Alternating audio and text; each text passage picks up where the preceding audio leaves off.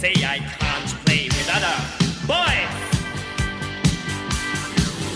And don't tell me what to אני חושב שחוסר הנורמטיביות, כן, או אי הנורמטיביות כאיום, זה דבר שפוקו שם עליו דגש. איך בעצם בחברה הנאורה לכאורה, בחברה המודרנית, החוסר נורמטיביות או אי הנורמטיביות הפכה בעצם לאיום. אתה דיברת קודם על העניין של שיגעון, העבודה הראשונה שלו זה בעצם הספר הראשון, הספר שממנו כתב את עבודת הדוקטורט שלו בעצם.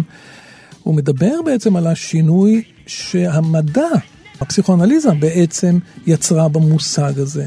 איך היא הפכה אנשים שהיו אולי פעם נתפסו כמיוחדים, אפילו כנביאים, אנשים מוזרים, תימהוניים אולי היינו קוראים להם, mm-hmm. היא הפכה אותם לחריגים, לסוטים, לאנשים שצריך לסגור אותם בבית משוגעים. הפסיכואנליזה הציגה ידע, ובשם הידע היא קבעה מי יישאר חופשי ומי יישאר מאחורי סורג ובריח, מי זקוק לטיפול.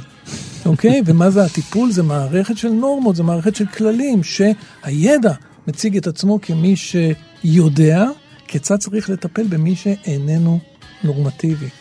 החברה המודרנית שואבת כוח עצום מעצם ההגדרה שלה מי נורמלי, מי נורמטיבי יותר נכון, ומי לא נורמטיבי. שוב, תחזור לעניין הזה. ידע מייצר כוח. לא במובן שאם אני אדע יותר, אני אהיה יותר חזק בזה. לא. הכוח הוא תוצר של מי שמציג את עצמו כבעל ידע. אני רוצה טיפה, טיפה, טיפה לתקן אותך, זה, זה בעצם הסיסמה הידועה, ידע מבטא, כל, כל חוצות, כל כן. פרסומת שנייה, כל, כל זב חותם נואם את הדבר הזה, שידע מייצר כוח. למעשה, אה, זה, זה יותר מעודן, כי הידע לא... כידע לא אמור לייצר כוח, כלומר ידע אמור להיות משהו אובייקטיבי, משהו נורמלי, הוא לא צריך לטעון שהוא כוחני בכלל, הוא לא צריך. אלא מה קורה? קורה בעצם להפך. יוצא שבעצם כשיש לך כוח, אתה קובע מה נכון ומה לא נכון. כשיש לך כוח, ואתה עולה על שלטון בתקופת היטלר, אתה אומר, הגזע הנכון זה הגזע הארי, ומי שלא נורמלי, כי יש לך את הכוח לחוקק חוקים, זה היהודי, ומעכשיו היהודי ישים טלאי צהוב. זה נכון, דוד, אבל הידע הוא גם הידע המדעי. והידע המדעי טוען לעמדה של כוח, בשם היותו... לא, זאת הביקורת של פוקו. כן. הידע המדעי לא טוען שהוא כוחני, להפך, הידע הוא אומר, מקר- אני אובייקטיבי, אני בכלל לא ברור. מונע מאינטרסים. ולכן הוא זוכה ב- ב- ב- בחברה העכשווית, הוא זוכה למעמד כוחני בשם הניטרליות נכון, לכאורה אבל זה שלו. כבר אבל מה שאני אומר, כמו, אה, כזה מדגיש שזה הניתוח של פוקו, כן, כן. על, אה, כלפי הידע, הביקורת שלו, ולכן בעצם הצורה הכי ברורה יותר לא לנסח את זה, זה כוח מייצר ידע. ואנחנו בעצם מדברים על אותו דבר, אבל אז זה ברור יותר. כי, כי ידע כידע, כלומר משהו אובייקטיבי כביכול, לא אמור לייצר כוח.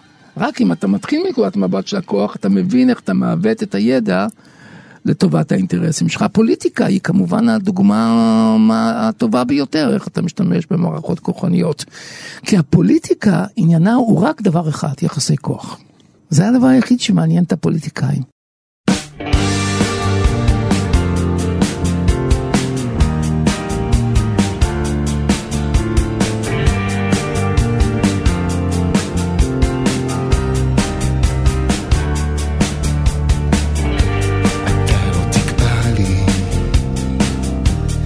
הטוב. אתה לא תקבע לי על מה לחשוב.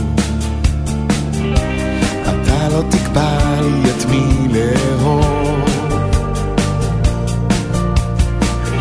ואתה לא תקבע על מי לכתוב. וכשמדברים על פוקו, אנחנו חייבים להזכיר גם את המושג הטרוטופיה. בואו ננסה רגע להסביר במה מדובר. דוד, דמוטופיה, כשמה כן היא, זה הטרו. הטרו זה המילה אחר, כמו הטרוסקסואל, אדם שהולך עם, עם המין האחר. הטרוטופיה, מקום אחר, מקום שהוא מקום שכנגד, מול המקום התקני, המקובל, הנורמלי.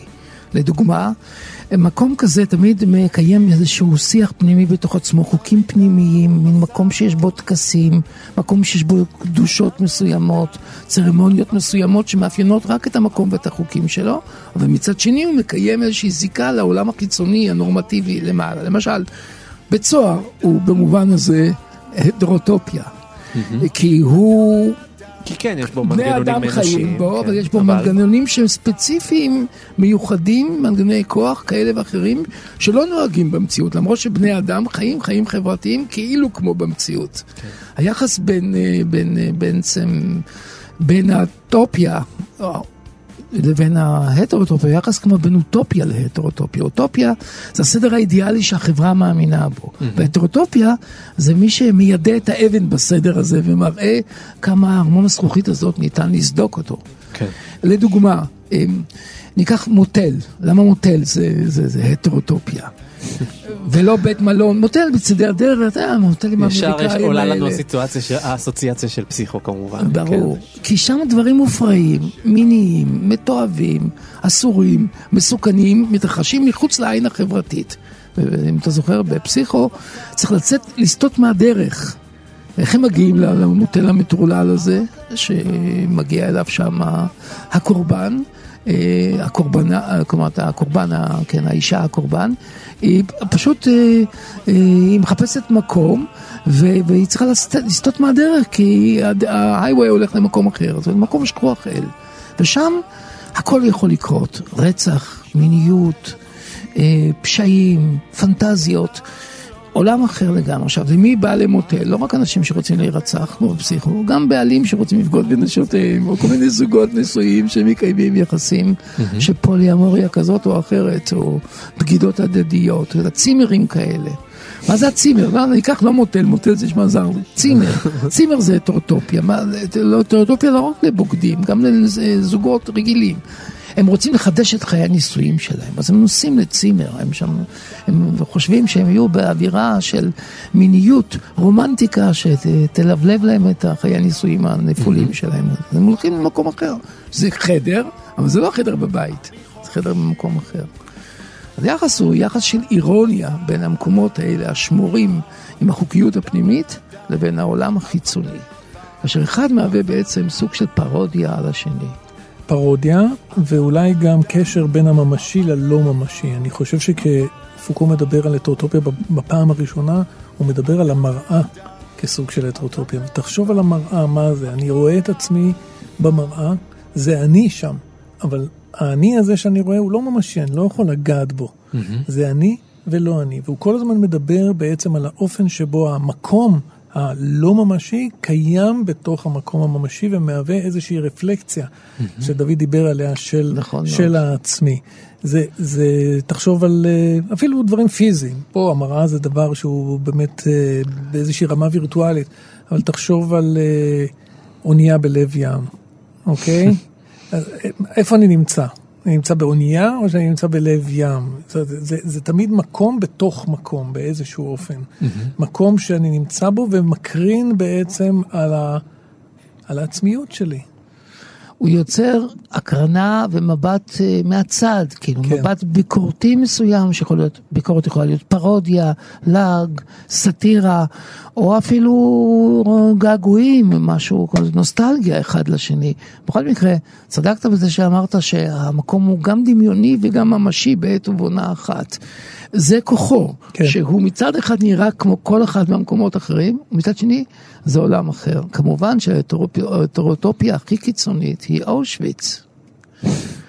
תחשבו, זאת אומרת, זה לא, שמתנ- זאת אומרת המילה אוטרוטופיה היא לא למקומות טובים או רעים, חינוכיים או לא חינוכיים, היא מילה סטרוקטורלית שמתארת מצב של יחסים בין מצב דמיוני למצב ממשי, שמייצר ביקורת הדדית של המציאות האידיאולוגית, וזה יכול להיות לאורך כובע השדה באושוויץ, אידיאולוגיה זה כמובן אוטרוטופיה מזעזעת. כי מצד אחד זה שום מקום כזה, פלנטה אחרת, קצטניק כן, כזה, כן, כן. בשום מקום, זה בעולם של, ה, של, של, של אנשים שקרקעו להם את המספרים. מחוץ לסדר האנושי. ומצד שני, זה לגמרי כמו בסדר האנושי. בדיוק. כל מה שקורה בחברה האנושית קורה גם באושוויץ, גונבים אחד מהשני, מסגירים אחד מהשני, מלשינים אחד לשני, מקיימים יחסי מין אחד עם השני. יש יחסים בין חברתיים, מעמדות, מאבקים חב- אה, כוחניים וכיוצא בזה, כמו ב- במציאות. יש בירוקרטיה. יש בירוקרטיה, יש נהלים, יש חוקים. יש גם הומור. יש הומור, יש חוקים, זה הדבר הכי מזעזע, ומי שקורא את פרימו לוי רואה את זה, שהלאגר או המחנה הוא לא מקום חסר חוקים. הוא כמו חוקים של העולם, אבל משהו מעוות שם בתוך החוקים האלה. למשל, אם מישהו לא עושה בסדר, אז משמיטים לו את ארוחת הצהריים. כמו מישהו אחר שחוצה כביש באור אדום, נותנים לו קנס. אבל הפעם הוא לא מקבל ארוחת צהריים. אבל העיקרון של הסנקציה מתקיים גם במציאות וגם במציאות של אושוויץ. הרעיון הוא שההטרוטופיה הופכת להיות מושג ביקורתי שעליהם אנחנו יכולים לחשוב על הנורמלי, על המקובל, על המובן מאליו, על השקוף. וגם כאן צדקת שכשאתה מסתכל במראה אז פתאום אתה יכול לגלות דברים חדשים על עצמך. אז במובן הזה ההטרוטופיה היא סוג של אה, סטייה סאטירית, קריקטורה כמעט של המציאות של עצמך, אם יש לך מספיק עוז להסתכל על עצמך בעיניים.